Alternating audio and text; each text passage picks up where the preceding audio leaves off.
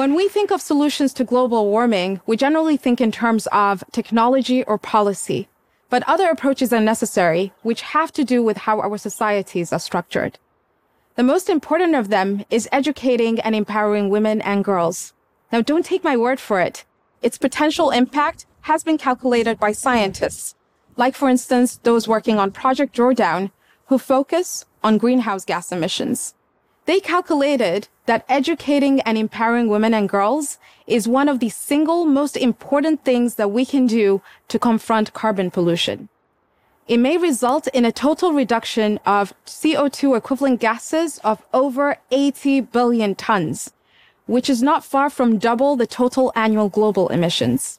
As a marine scientist and nature adventurer, I've witnessed firsthand how climate change impacts the world we live in. These climate catastrophes have almost taken my life.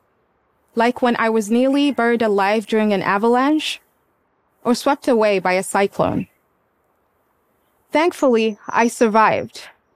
But will our grandchildren call this planet home in 2050 or 2100 if our trajectory continues?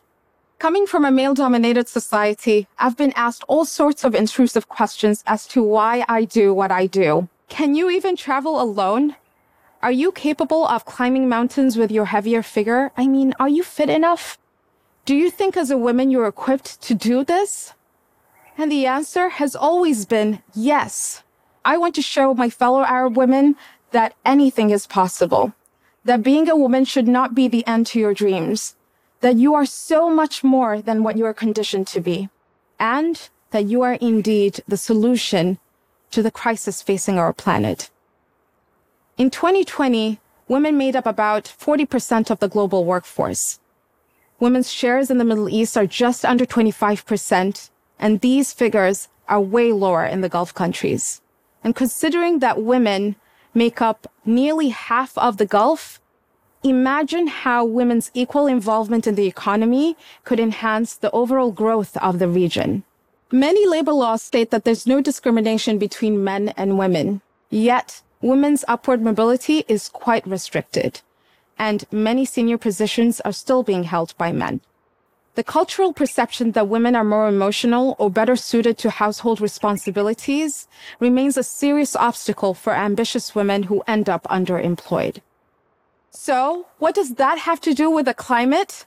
Well, access to education, employment, and family planning is the condition for more vibrant lives for women and girls, for their families, and their entire communities. They get to earn more money, achieve career goals, and face fewer health issues. And not only that, they become more resilient and better equipped to manage both food and nature and to cope with the impacts of climate change. Women are also the ones most at risk when it comes to impacts of climate catastrophes like cyclones, which have grown more frequent in my own home country of Oman. And why? Well, because they're left with the charge of the children or elderly they don't know how to swim, or simply because they never had basic resilience skills taught to them, like building a shelter, making a fire, or even administering basic first aid. In fact, UN figures indicate that 80% of people displaced by climate change are women. And with more of these occurrences happening, my gender will face more of the brunt, further preventing them from achieving their potential and protecting themselves. This is why I founded Wimix, a platform where we teach women from my community negotiation skills to nurture a new wave of girl bosses in the region. Wimix is on a mission to laying the groundwork to combating climate change by bridging localized context and leadership training. By educating more women on these skills, we hope to equip them with the tools that allow them to control their careers and their lives and to contribute significantly to the collective efforts necessary to confront carbon pollution.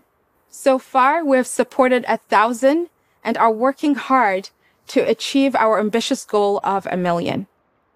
Now, even though it has been on the global sustainability radar for years, gender parity as a climate solution has not received the attention it deserves.